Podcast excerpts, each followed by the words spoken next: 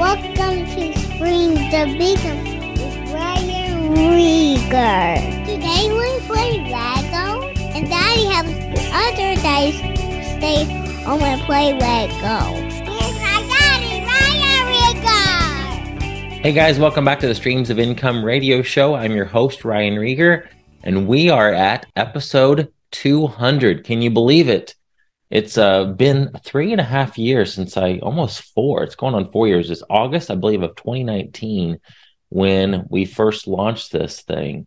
And if you remember the story, I was uh, I wrote the book Streams of Income, and I was looking for ways to get the message out there. And so I contacted a local radio station about running ads on their on their station. And they told me the cost of it. I'm like, whoa, it's a lot more than I wanted to spend. He said, however, for about the same cost as one of these ads, you could have your own show on multiple stations. I think it was two stations at the time. And so that really intrigued me.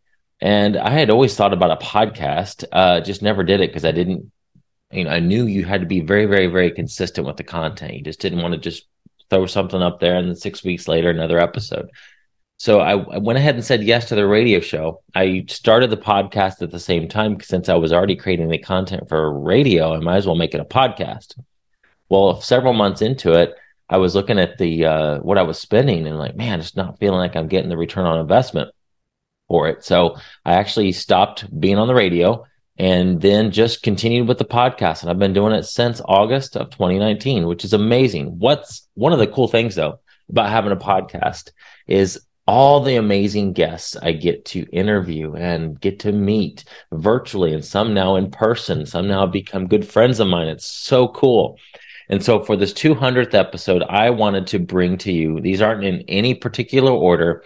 I just went through my list of some of the guests I've had over the last four, almost four years, and just picked out some of the episodes. And we've got some clips of each of these guests. And so I'm going to tee each of these up with a short intro about who this guest is, and um, and you're just going to hear some various clips uh, from each of these guests. Now, I have learned a ton from these folks that you're about to hear from. Um, I usually say that I took a ton of notes because I do. I I love. I look at these episodes when I record them as like this is a learning opportunity for me to sit in front of this person who use they many times they've written books, they've got courses, uh, they are speakers all over the world. And I had the opportunity for 30 to 45 minutes to have them alone with me to learn. Uh, and it's amazing. And so that's one of the huge benefits of me having this podcast is for me. Now, I love that you're listening and, and there's people that are um, in my audience that, uh, you know, gain as much from it as I do. But that's one of the huge benefits. And I just wanted to take snippets from each of these episodes. I believe there's maybe 10 of them. Uh, so this is going to be a longer episode because of all the clips that we've got. But uh, this is a way to celebrate 200 episodes. And first up is my friend Mike Bolton. He's from episode 192. He is with Life Rekindled. And so Mike and I talked about business, marriage, uh, health, and he is now a good friend of mine. We just met several months ago, and so it's amazing how quickly uh, that relationship has blossomed. But he uh, travels the globe. He trains people in business and church uh, how to overcome challenges and grow in their impact and success. He's recently just ran the LA Marathon. He's going to run some more marathons. He uh, had a heart attack a few years ago, survived that, and um, um, actually was I think it was bypass surgery. Survived that and is now healthy and uh, it's it's just very very encouraging to hear his story. And he's one that i definitely took a lot of notes on. And uh, i know you're going to love this. So here is my friend mike bolton. You know as you get more successful people want more access to you right? Yeah. And so and debbie and i my wife debbie and i have talked you know talked some about that. How do you how do you manage your schedule? Because you know all of us have the the same thing right? We get you know, so the same amount of hours in a week. Yeah. And you can't say yes to everything. And so you have to be strategic. Mm-hmm. And so I'm I'm pretty strategic about the people uh, that I connect with, and it usually comes as a result of an introduction from somebody that I already have a relationship with. Yes, that can okay. one vouch for them, and and they they know that would be a good connection. Mm-hmm. And you know that you you know, I, if I would have just said, and you never met me, you know, introduce me to your friends, you'd go, oh, no, hold on. You know, I, I, I take that personally hmm because I want my friends to do the same with me. You know, not vet, but yeah, vet. Yeah. You know, who, who is this person? What, Yeah. you know, tell me a little bit about who you are. And Mhm. sometimes that can be a Zoom conversation first, which Sure. takes, you know, you know, block out 10 minutes. And Yeah. you go right away. You're probably, if you're good and you're a pretty good judge of character, you go, this is a good fit or not, a good fit. Doesn't mean we don't like people. Sure. We love everybody, but we can't make time for everybody. It has to be strategic to fit Yeah. into where we're going. And so you you have to have a process to be able to vet um, people. Now I'm very social, as are you, and I and I Mhm. like to connect with people. And I have a little more flexibility in my schedule, so I might have a bit more room for that. Yeah. But you, you know, our uh, my friend John Maxwell, this, Uh-huh. you know, is reading his latest book on communication. Um, you can you can have access to him, Mhm. but it's going to cost you a donation to his foundation. yes. You know, it, this is not complicated. Sure. And so, p- very successful people, they set the bar and let people self-select. Yeah. And uh, and so the, you know, there's there's opportunities there to say yes, but you, you have to be select. And you know, when you're met with the possibility that your life could be over, um, know, people say, "Did you you know did you see the pearly gates? Did you see the white light?" No, no I never saw any of that. But I knew this was serious. I didn't think Yeah. I was going to die, Yeah. but I could have Mm. and and so I, I made a decision to get healthy. Fortunately, dodged a bullet. You know, the heart's working good. Um, lost fifty pounds, Mm. and and I and I had to make this decision that I wanted to celebrate my recovery. Mhm. And so, running the marathon was a, was a, a gift to myself and Yeah. my family that I can get healthy. Well, at mile was twenty, you one. told me how tough it was. At mile twenty, it, was- probably it was wasn't tough. probably wasn't a gift, right? Well, yeah, yeah. You find out afterwards that not things are a lot easier said than done. yes. In fact, anything worthwhile is easier, you know, is easier said than done. Yeah. But I had to make that decision to go. I want to celebrate that. I want this is this is something I want to do, and my wife was there to celebrate. But number two, equally as important, we have five grandkids. My wife and I have five grandkids, uh, ages eight to four, and we tell them all the time, you can do things, you can do hard things when you're fearful. You know, just focus and do things even when you're fearful. Mhm. Um, and, and I was thinking, well, they're going to look to my, my wife and I and go, well, do you live out what you teach us? Mm. And I go, I want to be able to say to them, you can do hard things. And remember when grandpa and grandma ran the marathon? Now, Debbie and I are going to run the June 25th Missoula, Montana marathon together to celebrate our 40th wedding anniversary. Most people just go out for dinner. And you're going to run a We're going to run a marathon. marathon. Wow. Nobody would ever accuse us of high levels of sanity. Right. But um, but to say to our, our grandkids, you can do hard things. Mm. And so that's the whole idea of this why, digging down and knowing your why. I think it was Viktor Frankl who said, if your why is strong enough, you can endure anyhow. Mm. And there are moments where when you're doing what you feel you've been created to do and called to do, Yeah. and it gets hard, you, you've experienced that, Ryan. Yeah. And, and lots of people have. yeah. Is your why strong enough to carry you through? Will you persevere? Because you know without beyond a shadow of a doubt that this is why you're on this earth.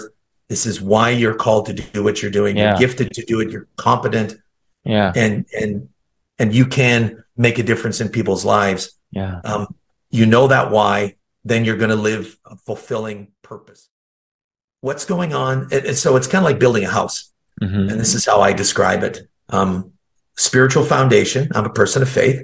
So what's the foundation? Everybody's house is going to be built on some kind of foundation. I'd rather build it on a solid, proven, tested foundation. Yeah. Okay. And and there's parables in the Bible. Jesus told some stories about built on a rock, built on sand. Mhm. Uh, when the storm, listen, you can't tell a house how it's going to hold up until some stress is applied to it, a storm, an earthquake, something. Mhm. So spiritual foundation, and then um, mentally, how am I growing mentally? What's my mindset? Um, is my mindset growing? Um, is it open uh, to growth? And there was a great book by Carol Dweck about mindset that was revolutionary to me. Hmm. Uh, Carol Dweck, D W E C K, um, great book on mindset, life changing for me. Probably one of the five most influential books in my life. Wow. So what's going on for my mindset? Mhm. Um, am I emotionally resilient? So another area that I work on. What's my emotional resiliency like? Do I have some level in my life? Or am I all over the place emotionally?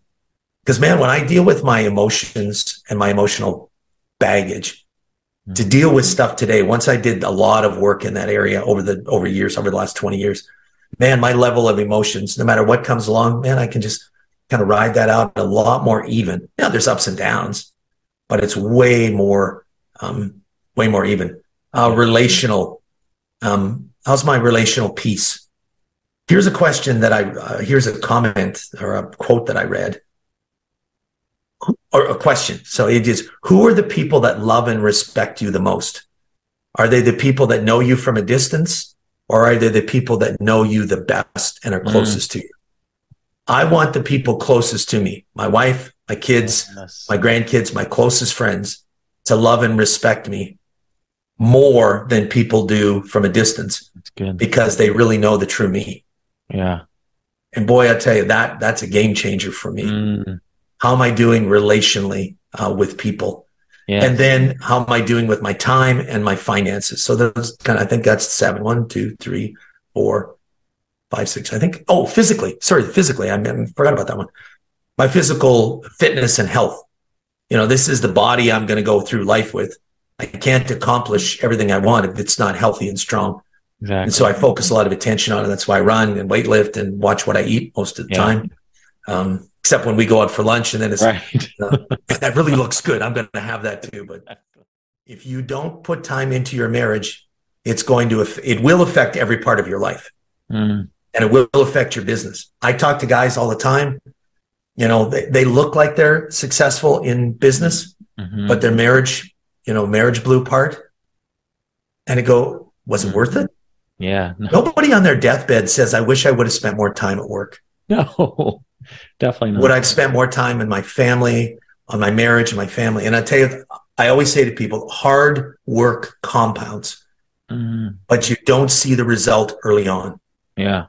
My wife and I really went through some ch- very challenging times in the first 10 to 12 years of our uh, marriage. hmm And we decided at that point to do a lot of hard work, hmm which we are now reaping the benefits of. Did we reap them immediately? Yeah, there was some immediate benefits. hmm some of the issues that we dealt with um, were taken care of, but now the compounding effect, it's like money, right? Yeah. You don't see the compound effect immediately, but give it 20 years, give it 30 years, give it 40 years. Now you're just disproportionately reaping Mm. the benefits of the hard work you did years ago. That's so good. And it just makes everything so much more, all the success, it makes it so much better because you can share it. Yes. You get to share it with somebody. What you are most frustrated in in your spouse probably says more about you than it does about them. Mm. And that's a general rule. When I'm frustrated with other people, Yeah. it says more about me than it does about them Mm. because it means there's stuff that I got to deal with. Wow. And I tell you, if you go deep, and I'm a big fan of going deep, Uh. when you go deep, you'll go far Mm.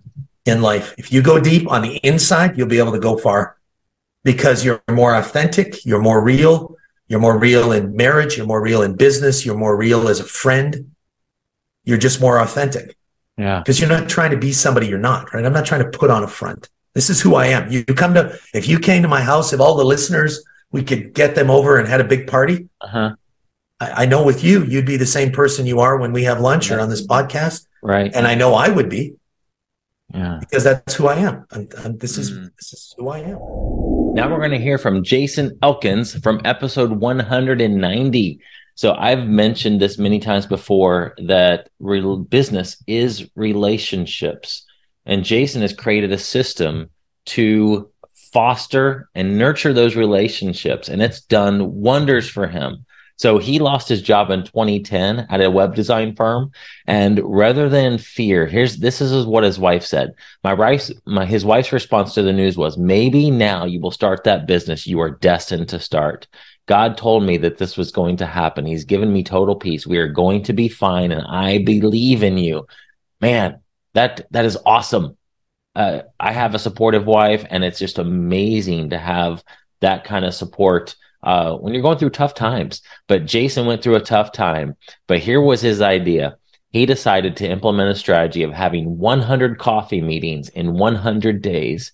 And through that, he was able to grow a social media company and consulting business that's now in its sixth year. So it's just amazing.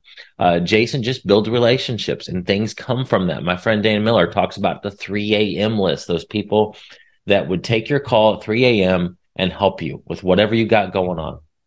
You build that, you're going to be successful. Here's Jason Elkins. Walked in one morning for a meeting. Boss called us all in, called me into a meeting with his partner, and their lips were quivering just a little bit, uh, and and uh, it was kind of one of those. You could feel the energy in the room wasn't great.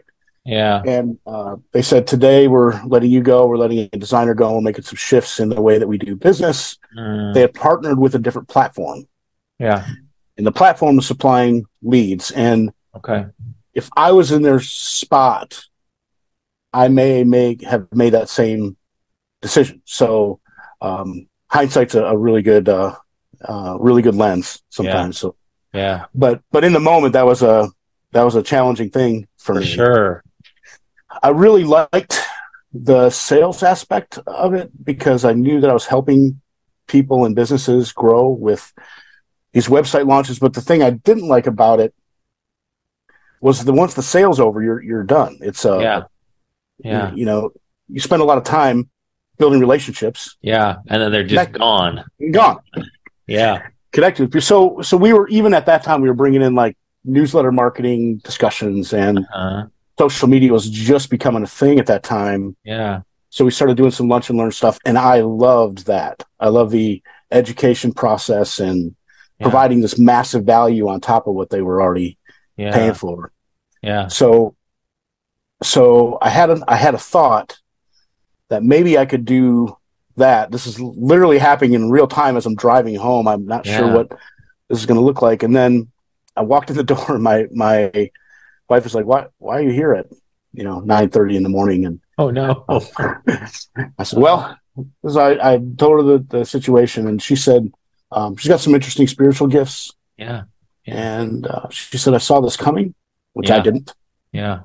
She said, I saw this coming and probably time to start that thing that you've been thinking mm. about or this other thing that makes you happier with this work. I had been through a lot of startups. Yeah. Like I always seem to find, you know, these places in chaos for some reason and, and go to work for them. And I don't really think the job that I had necessarily was like that, but I had a lot of things that, that looked really good on paper, sounded really good, but maybe were a little chaotic. Yeah. Um, mm. And and just having the idea that I made money for all these other people. Yeah. I just need a fraction of that to make it for myself. Exactly. And I'd be able to, to, to control my my destiny. Yeah. Exactly. So, so, that kind of at the core, that was that was so it. Were you, you were you really strategic in who you invited to coffee? Like think people that you thought would be potential clients? Yeah. Um, yes and no. The the the and even in, in my class, I teach this, right? You're going to have one shot, one kills where you roll in, they have a need, you have a solution, and, and yeah. things are going to work out. You're going to get a deal. But by and large, um, what you need is a network. Mm, so true. And even in the staffing stuff that I had done, I realized there was a lot of times that the people that I was were interviewing for other jobs were really skilled. Some were uh, senior level folks but they were company men or company women, meaning that they spent all of their time and efforts focusing on supporting that organization. Yeah. If that job ended, which they do sometimes without, uh, it's not even our fault sometimes. Mm-hmm. Um, they didn't have the network to plug in anywhere else. Mm. So I really felt that if I just knew enough people, I would be able to figure out. If I just had enough relationships, I'd be able to figure yes. it out. If, if you think about it, uh, that's not my first st- statement. Yes, exactly. Right. Yeah. Right. That's something that I would ask at, at the end of a of a meeting. Yeah. What didn't we cover today? Is there any other yeah. questions that you have that I can help you with? Um, yeah, that's good. Who do you know that I need to need to meet with? Yeah, and you know, you mentioned this, you touched on this, but I think it's important. I always start with the circle of people that you already kind of know that are in business or mm-hmm. that you've met before and what I got is I got a sheet of paper and I started writing names down. And then I would call them or send them a message saying, I want to get to know 15 people better this year. Mm. And you're on that list. Yeah. Would you have 30 minutes to chat with me? Yeah. 90% of the time, they're going to say yes to that. Yeah. It's very unobtrusive.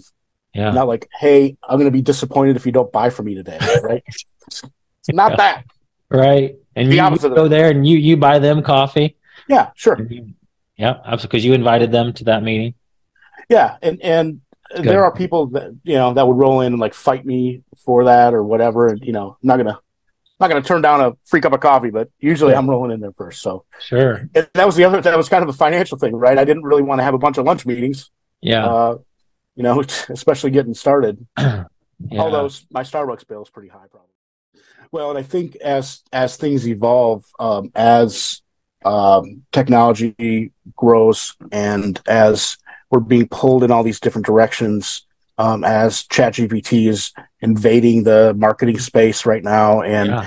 like relationships are only becoming more important. I just feel so strongly about this that, you know, Yeah. if we just knew more people, it's one or two relationships that can open the doors for incredible business. The fact that It is. the fact that Dan uh connected here has it's like it's changed it's changed Yes. it's changed my business. One one relationship. It's incredible. I'm loving going back and listening to these episodes. These are so fantastic. I'm getting so many gold nuggets again. Uh, but next up is Vincent Pugliese of Total Life Freedom. Again, now a good friend of mine because of meeting him at different events, having him on my podcast. But he talks about building a business around the lifestyle that you want to have. It does not make sense because most people will you start you have a job and you're trying to create a business to create freedom. But then what can happen very easily is you start a business and now you just created a job for yourself and now you feel stuck in that business. Yes it's your own business and you kind of can set the schedule but you still have kind of created a prison. And so business you want to be what robert kiyosaki talks about where you've got the um you know you want to go over onto the business side where the business can run without you and you've got a team and uh, Vincent helps people do all that and think through that stuff and think about why am I building this business? Let's build a business around the lifestyle that I want to have. But he's dropped so many knowledge bombs in this episode. One thing he says it comes back to also relationships again, but he says content and connections. And he wrote a book called, I think, The Wealth of Connection. And it's uh, just like what we heard from with uh, Jason Elkins uh, about the 100 cups of coffee is building those relationships, guys. That is so key. Create content and create connections, and you're going to be successful. Here's my friend Vincent. So the idea was when we first started, so our business is called Total Life Freedom. It's Yeah. mastermind community in different levels, helping people build a business to create that life of freedom. So I better have it myself if I'm going to teach Right. it. Right. Um, but the idea initially was I want to work on, I want to create this to where I work on Mondays and Tuesdays. Mm, Before it was even a business, that was the idea. So often it's like, you know, and I ask this question of my clients, people I work with, what kind of life do you want? mm, I don't even ask what kind of business they want. I ask what kind of Yes. life they want. Because if I want a life where I'm going to travel, or I want a life where I want to live in, you know, the coast of Florida, and I open up a brick and mortar shop in Fort Wayne, Indiana, well, I don't care how good your business is, you're not going to be happy because you're not doing what you want to be doing. In my community, I say, what do you have to do that is important but not urgent? Stephen Covey, Seven Habits stuff. mhm. Quadrant two. If you read that book, that's where we want to live our life. Is quadrant two important but not urgent.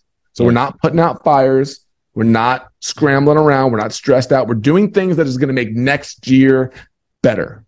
Mm, Because I got everything I need today. Most people have everything they need today. yeah. Even if you're not doing as well. Even when I was broke, I had everything I needed today.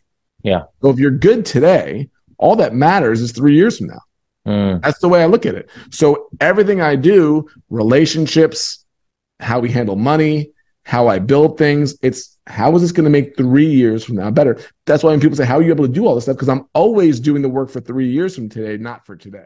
People get so confused with business sometimes. I got all these tests, I got all this stuff. I'm like, no, it's really just in my world, it's content and connection mm, if you do the right content the right way and you build your network and your connections the right way, meaning Mhm. not for short term gain, for Yeah. long term gain. Yeah. That's what separates me from relationships is essentially a lack of integrity or a lack of long term thinking in a relationship. I need this now. I'm going to shortchange something. I'm going to screw something up for my own benefits. That's where I separate, right? mm, So connection and content, when each one is its own separate river that flows. mhm. I'm doing my weekly newsletter, I'm doing my podcast, I'm putting out free content, I'm putting out paid, all that type of stuff consistently, getting Yep. better at it, gaining attention that way. It Yes. takes a year, right? It takes time to build that stuff up. But any river, you know, the Allegheny in Pittsburgh starts 80 miles upstream Yeah. as a tiny little stream. Mm. Nobody would ever imagine that that's going to turn to a major city. But water keep, keeps raining. The riverbed goes a little bit deeper. That's creating consistent content. Same thing with the connections. You're reaching out Yeah. to people. You're connecting people together. You're you're you're doing it with character and integrity. You're doing it the right way. That when those two meet, Mm. right? That's when the third river, which is commerce, commerce. That's or cash. That's where the money happens. Yeah. I had a friend that was writing a book and just had this conversation recently. And he's like, I just want to write the book. I don't really want to do a blog. I don't really want to do content. He doesn't really reach out to people because he's just focused on writing the book. So I gave him the analogy of the three rivers. And I said, You're basically taking this book, you're putting it in the third river with no water running to it and expecting a boat to get there. Mm. How's anybody ever going to see this? You don't have any content. You don't have any connection. How are they ever going to get there? Yeah. And he got that. He goes, man, you're right. He goes, and, and that's Mm. why so many books never get traction, why so many podcasts never get traction. They're not doing these things consistently, but when you get there, Mm. that's when those come together, it's called the point. Even in Pittsburgh, it's called the point. The funny thing about it, you know, the, you know the analogy that I use, like the stadium analogy that we could talk about. hmm But ironically, that's what the stadiums are in Pittsburgh.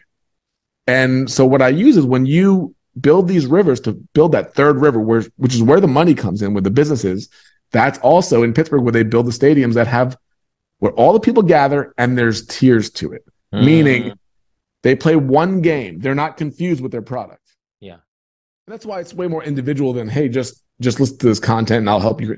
Well, I, you know, you can help somebody walk uh, brilliantly walk through an Amazon business, but what if that's not the life that I want to be doing? Yeah. If I want to be doing that, now Ryan's reputable, but it's like the whole analogy of like, don't don't climb the ladder on the wrong building. Don't put your ladder against the wrong. So what do you want? Like talk to your spouse. What kind of life? Like so we we envision that, and the word that kept coming back to us. That's why we built the business around it was freedom.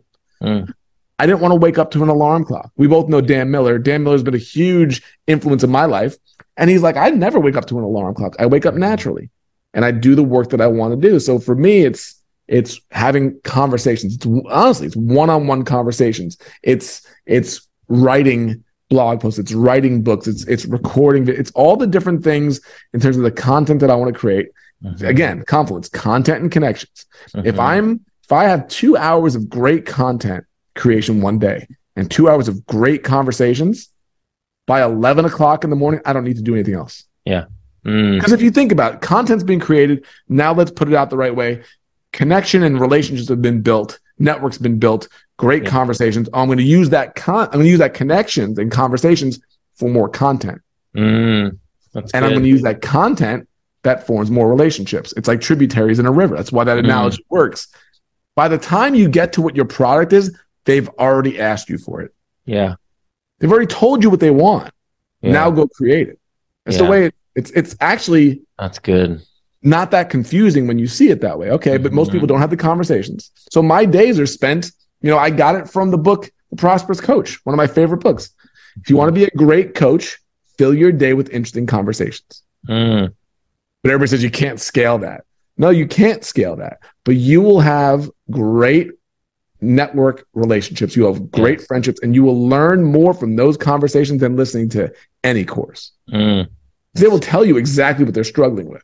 Yeah. If you want to be a coach, answer their questions and get better at it. And then take that content and write about it. And Mm. then figure out a formula for it to teach it to sell that. Next up is Blake Hutchison of Flippa.com. Flippa.com is a site where you can buy and sell businesses. And what was fascinating about this episode, guys, is that he has seen just so many different types of businesses come across his desk. And so I was sharing or asking him about, you know, what he's learned from seeing all these businesses. And he has his own really cool business journey and some success tips. So he drops a lot of knowledge, uh, just some really, really good gold nuggets, as I say, about just what he's learned through businesses and seeing other people's businesses, what sell, what sells, what doesn't. But this is a fascinating episode. Here's Blake. first and foremost, um, I'd say that uh, you know I, I embrace the pivot So I've worked across multiple industries Uh-huh. uh, and done so many different roles. So, pub- I started my career arguably and technically in publishing. Uh, I was working for Lonely Planet, and Uh-huh. my job there was to license content. So, Okay. the good thing about that was wasn't necessarily that the job was super interesting, but the good thing about that was you know kind of you learn the value of of the written word Mhm. and how powerful that is as a persuasive means to to sell and, and build business models around. I will say that in my experience, and as I just alluded to before, the the fall is actually never as hard as you think it's going to be. Mhm. And so sometimes it can mean earning a little bit less money for a period of time. Mhm. Um, some sometimes it can mean filling out of your depth and um, you know what some people would define as imposter syndrome, where you you're now trying to be someone else in a role or a job where you might not necessarily have the skills and expertise. But the good news is um, that today, to some extent, it's welcomed, and that also there's great communities that are on hand to assist you through that process. Right? If you're looking at buying a business, jump into a buying a business community. If you're looking at becoming a leader for the first time, jumping to becoming a leader for the first time community. Yeah. So the good news is these days we've got so much access uh, to tools, resources, and communities that help, can help us um, embrace the pivot and Mhm. and ensure that that fall isn't that hard. Um, I, I guess one of the things I've learned actually is that businesses are actually not that different from each other. My experience working across publishing, cloud accounting software, um, an online travel agency, and now a marketplace that helps people to buy and sell uh, businesses and and helps them become new business owners is in fact that most businesses are are driven and and grown through good quality planning, Mhm. uh, extreme focus, and really wonderful people that are embraced, encouraged, and advocated for. Uh, and so, therefore, um, to some extent, it's called the pivot, but in many cases, it's actually not that substantial a change. So that's Mhm. that's my experience. I would say have a long term plan, but don't have a 12 month plan. Mm. That's an interesting one, right? And the reason being is I think that small businesses and digital businesses are very dynamic Mhm. in nature. And so if I have a 12 month plan with my strategic priorities, uh, the pillars, of course, some commercial goals, and then finally, um, a tactical plan which enables me to achieve those things, Mhm. guarantee you that within three months, that plan is essentially redundant. Yes. So you need to know the journey you're going on. Yes. You have to have a three year view. You have to have a five year view. But a 12 month plan, in my experience, has never worked and it Mhm. actually um, creates instability in an organization. Mm. So what we do at Flippa, I'm not suggesting it's right for everyone, but we have what we call eight week planning sprints or eight week plans. And so how that manifests itself is we have a two week planning period and the department heads will against our overall three year strategy, five year strategy and against the needs of the business today, i.e., how we are performing for the current 12 month period, Mhm. they are asked to come up with a fresh list each time. Now, they can recycle stuff, but it's a fresh list each time of the most impactful projects Mm. that their department could be responsible for, Yeah. including the dependencies. That happens over two weeks. And we refine and we refine and we refine Mm. until there are maximum three things for each department. Mm. That then goes into an eight week period. And it's not a matter of these are good ideas. We actually dictate to the organization, everyone, that the things we have itemized must actually be complete and have the ability to be complete in eight weeks. That's good. Yeah. People have heard of crypto. People have heard of NFTs. Yeah. People have certainly heard of bonds and real estate, right? Yeah. But not many people have heard about this idea of investing in an online business. Yeah. And so what Flippa has built is an opportunity for business owners uh, to raise capital. Now, why do we think that's important? We think that's important because most people aren't connected to Silicon Valley Right. Most people don't know family offices. Yeah. Most people don't have rich friends. Right. Yeah. It's just a reality. Mhm. And so Flippa does have that network. Yeah, you do. And so if we can if we can make it probable for a good quality online business owner to grow Mhm. and grow faster and become a more sustainable, viable, long-term proposition Mhm. and contribute to the GDP of the US or any other economy in the world. Yeah. We believe that's that's a good gesture. Next up is Brian Page. He's the author of the book Don't Start a Side Hustle, Do This Instead. And he has a fascinating business model that he's created, and he has a course and a coaching program around this. Uh, but Brian talks about passive income, and that is kind of like the dream for every entrepreneur. But as you know, if you're an entrepreneur, not much of it's passive, especially at the beginning. But you can put in motion a plan to create passive income, and he talks about how to do that. Um, I, I learned a ton again from this episode. I love going back and listening to these clips. It just reminds me of like, man, that was so good. But here is Brian. in today's culture, especially among entrepreneurs, we're praised for our hustle and our grind. And it's kind of like, you know, think of Gary Vee who says, Yes, I work when you sleep and you got to hustle your face off. And, yes, you know, you're all, you're all lazy if you're not, you know, working your butt off all the time. And I, I don't think there's anything wrong with hard work. It's just that um, it's the wrong kind of money to be working towards. And Mm-hmm. if, you know, I, my life was changed when I read Rich Dad Poor Dad in my 20s. And you know, Kiyosaki talks about the idea that the the the rich buy assets, the poor and middle class do not. And they don't make their money from earned income.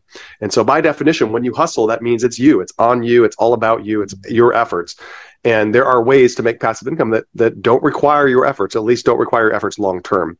And so I would suggest that th- this book is all about that: how to create passive income, do it from multiple sources, and then um, eventually get back your time and and also make a great living doing it. There's three different ways to get passive income. There's three different categories of what I call passivepreneurs. Uh, uh, the first one is owners. So I mentioned that I owned real estate back in the day, and owning is the easiest, most fundamental, simplest way to do it. The challenge with owning is that you have to have money or credit in order to be able to do it. You have Yeah. to either borrow money, which is debt, or you have to have money to put down down payment on a house or apartment building or buying a business or any of those kind of things. So for the most part, uh, owning is great, but it's the it's kind of the old model of creating passive income because nowadays we live in a creator economy. We live in a sharing economy. So nowadays there are assets that you don't have to even own. You can control assets, uh, and I'll explain that in a minute. And you can also create assets from scratch, which I know you know all about. You can create in the digital world things that cost almost nothing to create, but they have the potential to make money over and over, day in and day out. yeah, So, so by owning, creating, and controlling assets, you can become a passivepreneur. You can do one, you can do all three, um, and uh, and that's kind of been my journey. My other favorite one would be um, being a creator, creating digital products. So, Mhm. digital courses is a great example. Yep. Um, creating uh, memberships where somebody pays, say, fifty dollars a month to be in your your Facebook group or whatever, and you teach them something. Um, you know, you teach what you know, and if you don't know anything, because all I knew was Airbnb, so I started teaching that. But if you don't know anything, you, that's okay. You all you got to do is is compile information. So you could be a researcher, and Yeah. you could say, I don't know anything about podcasts, but I'm certainly going to go interview 15 top podcasters or whoever I hmm. get my hands on. I'm going to put all those interviews into a product and I'm going to sell it, and I'm going to sell it for $500 or $1,000. So Yes. it's going to take a lot of effort to put it together, but once that's done. I can start selling it. It'll start selling, you know, uh, every day without me. I can have a webinar or a video that teaches or that sells it for me.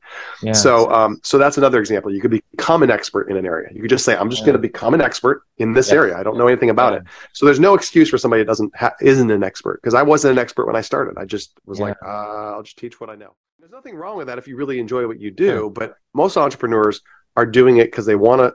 They want they think it's a better path than having a job, and they also believe that it's going to eventually set them free. But yeah, the average entrepreneur in America works considerably more than 40 hours a week, and the average entrepreneur in America right now makes 72,000 a year. So they're not getting rich. They might be making slightly more than W2 earner, but they're not getting rich on average. So if your goal is to get wealthy and to make a lot of money and to have a lot of free time, you got to find the right vehicle. yes. Uh, and I, I would argue that running your own company might not be the best vehicle. You can have a company, you can own it, but you want to have someone else run it and someone else manage it yeah. and focus on building assets that can pay you over and over. Yeah. again. Somebody asked me the other day, what's what's the right amount of money to be quote wealthy? And I said, well, it's not so much about wealth or net worth.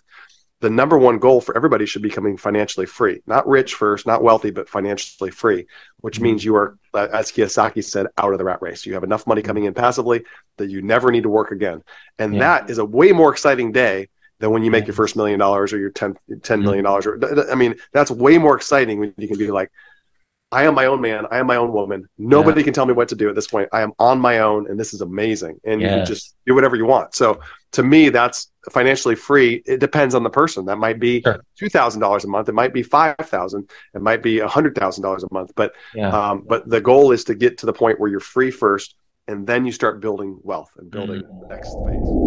Next up is my good friend Eric Bussey, who I'm just listening to these clips again. Like, man, he's so good. Like, this is a, an episode about how to work in on your business rather than in your business. It's episode 58, and it's titled "How Eric Works on His Business Rather Than in His Business."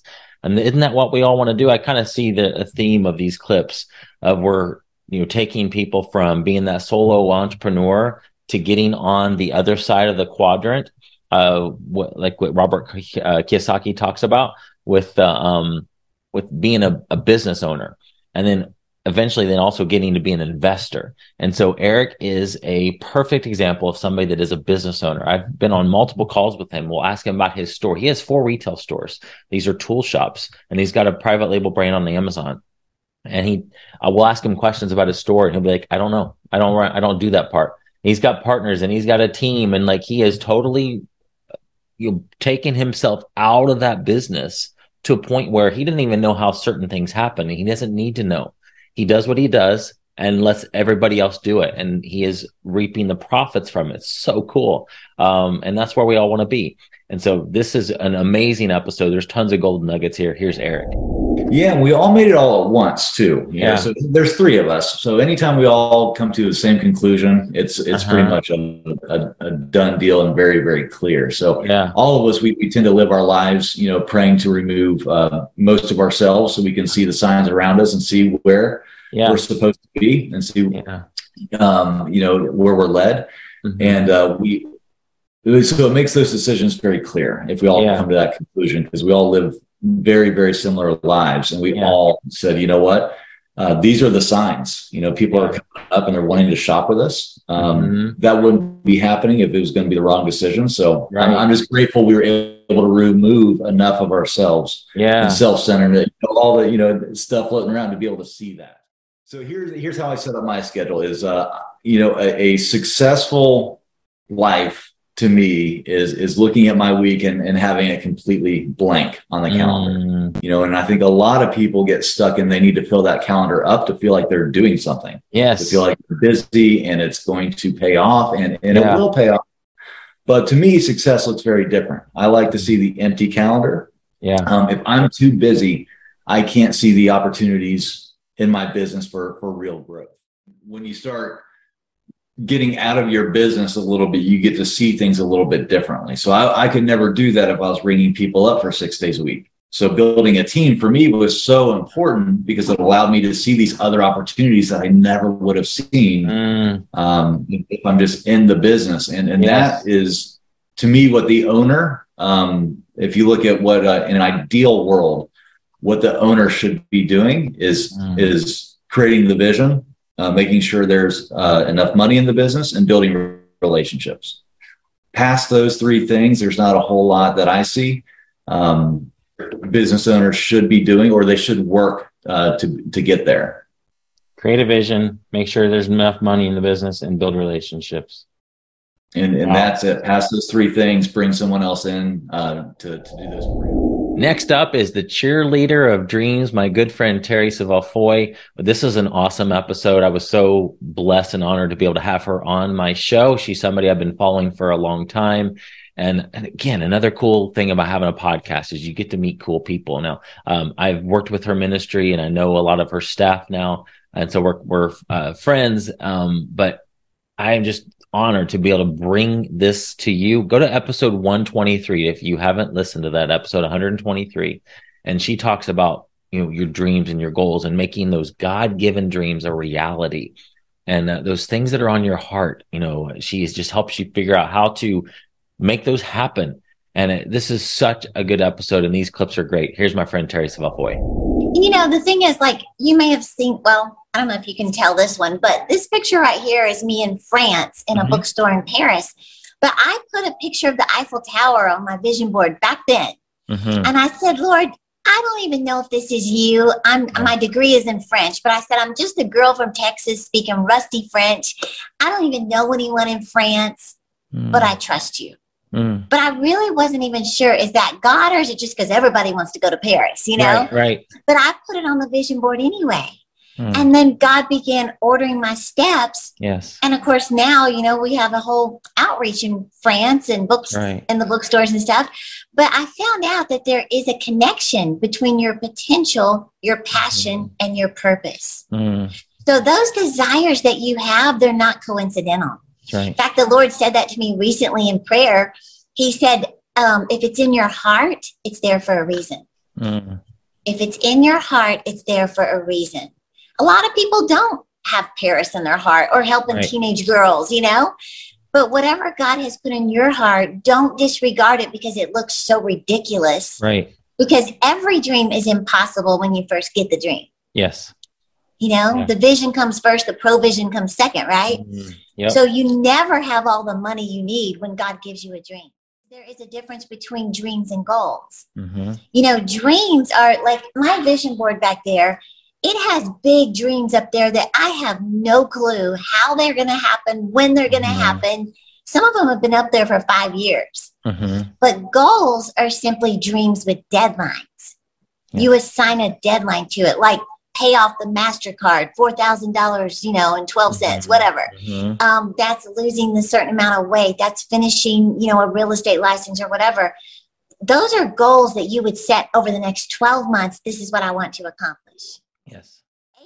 80% of people are walking around like this with no Yeah. vision Mm. now think about this ryan god's word says without a vision you perish Will perish. Yeah. but 80% have no vision no goals he Yeah. said 16% said i have some goals but i've never written them down Yeah. he said 3% said i've written them at some point but i don't know where they are Yeah. He said 1% said, I have goals, I've written them down, and I review them on a consistent basis. Mm. He said, Do you know who the 1% were? Millionaires. Yeah. Every one of them were millionaires. Mhm. And Ryan, when I began to hear those things back in 2002, 2003, 2004, I started thinking if millionaires can do this, if Jim Carrey, Katy Perry, Lady Gaga, Beyonce, they do this. Yeah. If they can do this and get results, how much more should I, as a believer, just take this principle from God's word? He said, write the vision, make it Yeah. plain. Why can't I get results? And so it literally started with something that looked kind of foolish. Yeah. And I never dreamed I would share this publicly Yeah. because I wasn't doing any of this at the time. yeah. So I want to just mention this real quick though that Yeah. there's such power in having pictures with your dreams. Yes. And the reason why is because your mind thinks in pictures, it doesn't think Mhm. in words, you Right. know? So when you add a picture, um, the business world, the success world calls it, you know, the law of attraction, or they'll talk about how your subconscious mind doesn't know anything different than, you know, if this is reality or if it's fake. Right. And so, us as believers, your faith goes to work to Mhm. make that image happen. Yes. I learned a few years ago, we always set milestone goals Mm. because um, milestones they they help you not feel defeated or just like, dear Lord, are we ever going to get there? Mm. So a milestone goal, we always set three of them. Like if the goal was ten thousand new subscribers on YouTube, Mhm. then we would say when we hit three thousand, we're going to celebrate. Mm. When we reach Good. 5,000, we're going to celebrate. When we reach 7,500, we're going to throw a party. And then if we reach 10,000, awesome, we did the goal. Yes. but we're going to celebrate all the way because it just builds your faith and it builds Yeah. that momentum that you're going the right way. Keep going, don't give up, you know? Yeah. So I do that with everything, with our savings goals, everything. Mm. you know, our sales goals. We do that with everything. Even with new partners joining the ministry, my team has milestone goals and we celebrate when we reach one. This next set of clips comes from my now good friend Melissa Hughes, who has an amazing story. This is from episode 173, and her the Lord told her to post videos online, and her very first vi- video went viral, and she got on the Kelly Clarkson show. And now she's actually working with us to build out a social media team. And we help people with their social media, managing the, their accounts and posting videos for them. She's all about short form video. She said, if you're not posting video, you're going to be left behind. Uh, especially if you're in business. But this is an awesome interview. Uh, she tells her story of how they, her and her husband, Kian, moved to England to plant a church and then he was in an auto accident and then just went through they went through some struggles. And she talks about how just the lord spoke to her through those times and got her uh, through all that uh, but guys if you're struggling in any, in any area this this episode is going to be really good for you go back and listen to this but here is my friend melissa I think like, and this is so true. I even like find this even now in my relationship with God. I think that moment though was the first time that I was actually willing to have an honest conversation with the Lord. Yeah. And I feel like there's a lot of shame around that almost not, you know, and maybe it's just me, but it feels like when you say like I am a person of faith and you put your trust in God and then things don't go out, go out, go down well. And especially when you're in leadership, you don't Yeah. feel like you really have the opportunity to be like, ooh, you know, like I'm actually struggling with trust, like believing that God's good. Um, I'm struggling to trust him right now mm-hmm. because it's like this toxic positivity of like, yes and even if you say that to another believer, they're like, hey, but God's, and it's true, right? we need to Yes. encourage each other. We Right. need the truth.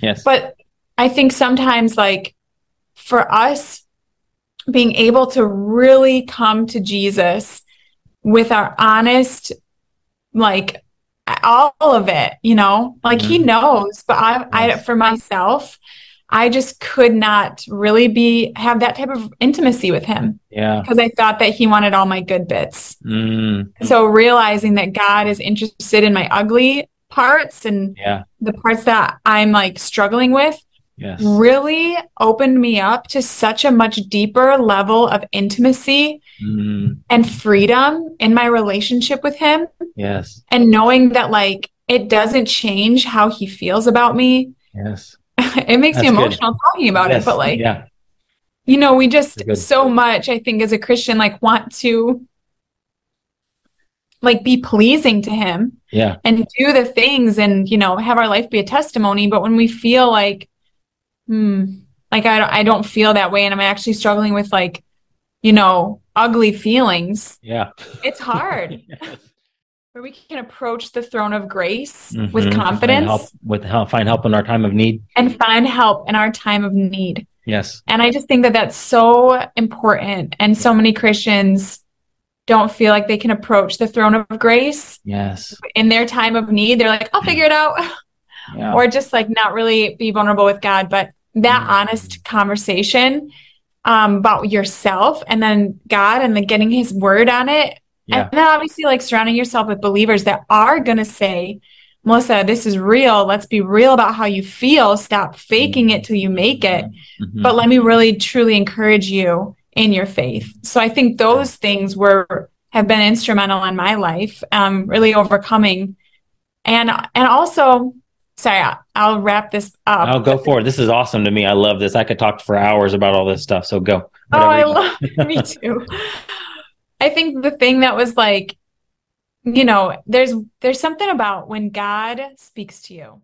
He actually works better in contrast Mm, because you can't have a triumph without a tragedy. You mm, can't like really love someone without experiencing heartache. Like that's mm, no way to live. You like God gives us a profound life. And I just saw the cross yes. and the resurrection. And I was like, whoa, I've always just wanted like all the happy parts about Jesus, right? Like Yes. the miracles, the crowds. you know, the healings. and and God's like, that's not Melissa. No, that's not the Christian life. It's Right. it's the cross, right? Take up your cross and follow me. It's the pain, it's the suffering that we do go through as believers. Mhm. And it's the resurrection. And Yeah. life is better and like Mhm. it's more profound.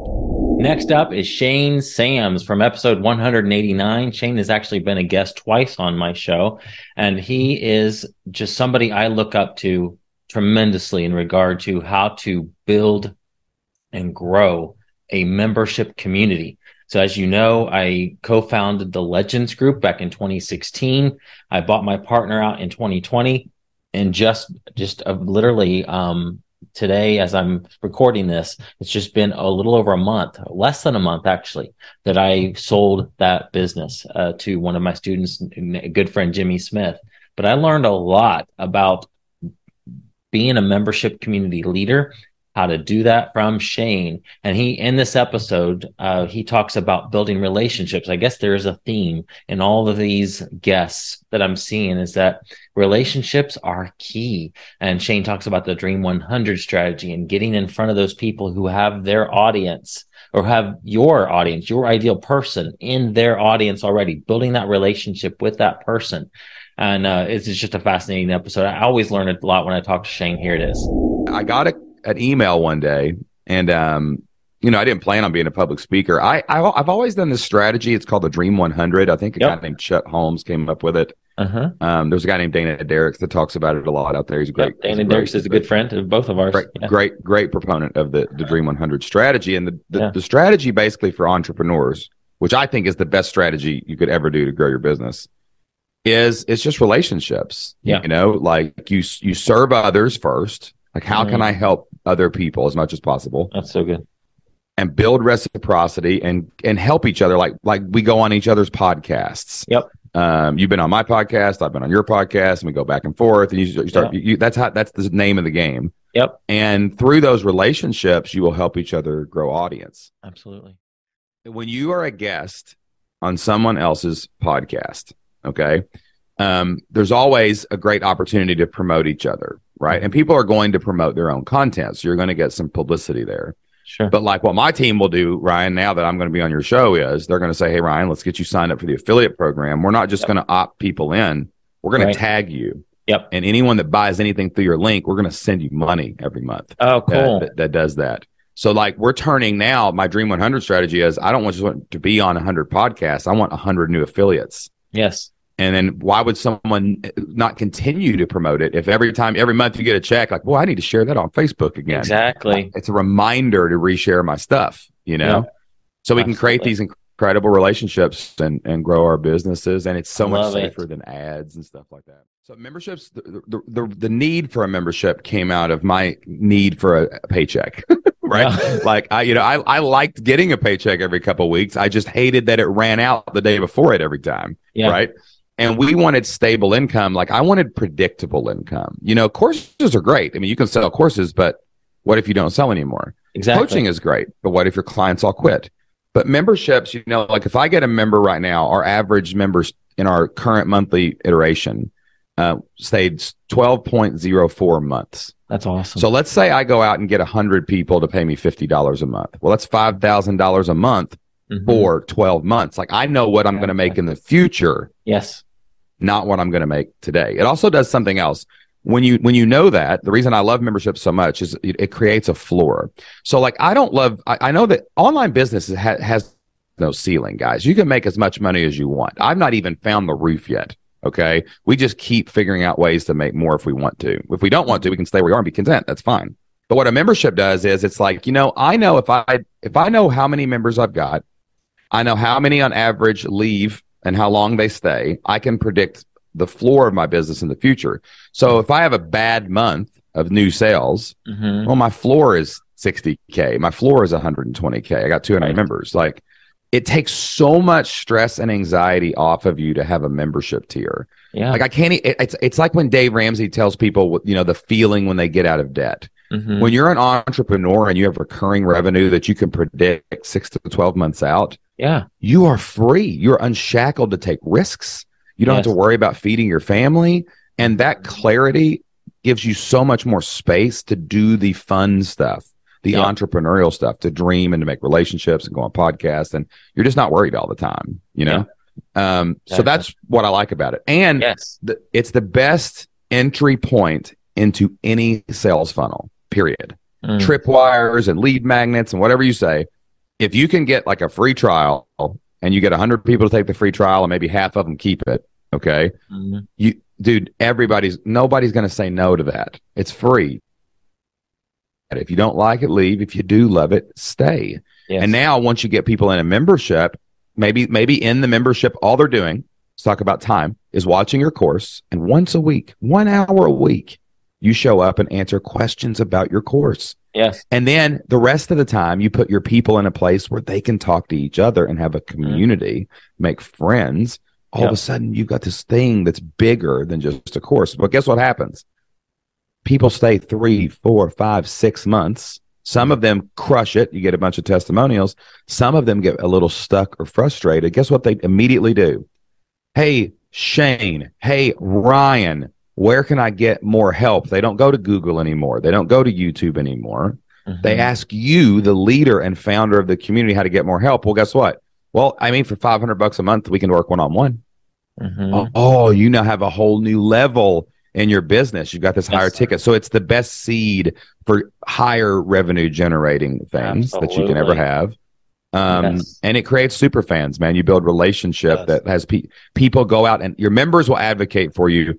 Your customers always won't, but your members will. And now, last but definitely not least, my friend Dana Derricks, who Stephen Hibbert, who's a co-host on this show uh, a lot.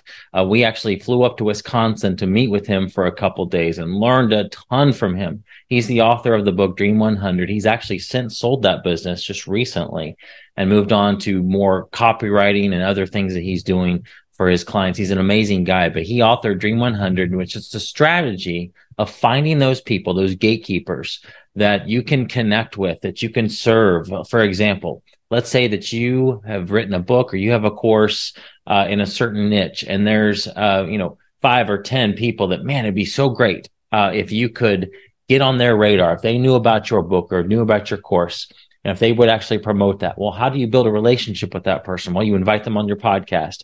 You uh, you send them gifts. You send them emails and serve their communities. You buy their courses. You buy their books you get in their community, you and serve, you serve their audience, and you will start to get noticed, and you will get on their radar. Uh, and so we learned this from him. And uh, uh, what's really cool is a lot of these guests that we've had on this episode have referenced that. Um, Shane Sams, in particular, has has referenced the Dream 100 strategy uh, as a key for him building his business. But this is an awesome one. Here's Dana. the better you get at dream and hearting, um, the kind of more eggs you can put in the basket and, and the more you can expect to get something out of it. Yeah. Um, and with that, though, I will say the number one rule that I say with respect to dream and harding is make sure that you have no expectations. Okay. And more importantly, is no conditions. So the people that do it wrong, they put conditions on it Right. and and I see it it just makes the whole thing not work. Here's why. Number one, and, and let me give you an example. I have myself and, and friends of mine all the time. We receive a lot of stuff in the mail. We receive a lot of Dream 100 efforts, which is great. We appreciate it very much. However, some people do it the wrong way and they put a condition on it. So, for example, some people will send like I got a buddy named Steve Larsen. He received a package from someone and it was great, thank you. But then they immediately expected him to just promote them to his entire audience. Mm. And then they were mad when he didn't. Mm. It's like that is first of all, it's really bad expectation to set for yourself Right. because now you're going to set yourself up for failure. You're going to get burnt out and think this stuff doesn't work and everyone's terrible. Um, but then secondarily, it cheapens the whole thing. It's kind of like a girl going, a guy taking a girl out on a date Mhm. and having an expectation at the end of the night what's going to happen. It just Right. cheapens the whole thing, right? Yeah. And they can feel that. So Yeah. um, that's kind of what not to do. But um, getting back into it, uh, when you can identify really high level strategic Dream 100 targets, let's say for you know getting into an ecom kind of example, um, let's say you're in arbitrage and you um, find a killer product that you know you can go and sell on Amazon or sell Mhm. online, and that company's not interested in doing it but would love to have you do it. You need to win them over, right? Yes. So you can go pretty deep on that because if you think of it this way everybody thinks about kind of customer acquisition cost right that's a big Mhm. buzzword in business so we know hey i can spend five bucks to acquire a customer that's worth 10 bucks i'm winning but if you think about it this way with like that Dream 100 target that has a product line that manufactures a product that you can sell right what's that worth to you what is that Dream 100 target like Mm. a- acquiring them what is that Yeah. worth thousands right Yes. so that's where it's like that makes sense to actually put all that time, effort, energy, and even sometimes money into building that relationship. Because if you can win over, let's say you try it with three different ones, Yeah. you spend a thousand on each three, which I know sounds like a lot, but you land one of the three, Yes. all of a sudden you just unlocked, let's say, a fifty thousand dollar a year um, in your pocket uh, stream of income.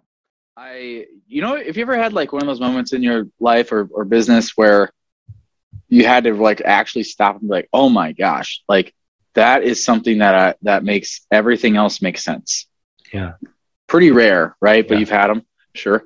Um, that was uh, easily for me when I read a book called The Ultimate Sales Machine by a guy named Chet Holmes. Uh huh. Um, I got into the chapter. He's got a chapter on the Dream 100 in there, and I read it, and I literally stopped and I said, "This is what I've done my whole life." And I didn't know there was a word for it, so read that chapter ten times at least. Yeah. And uh, what uh, from that point on, what I did was I scoured the internet for more training on the Dream 100.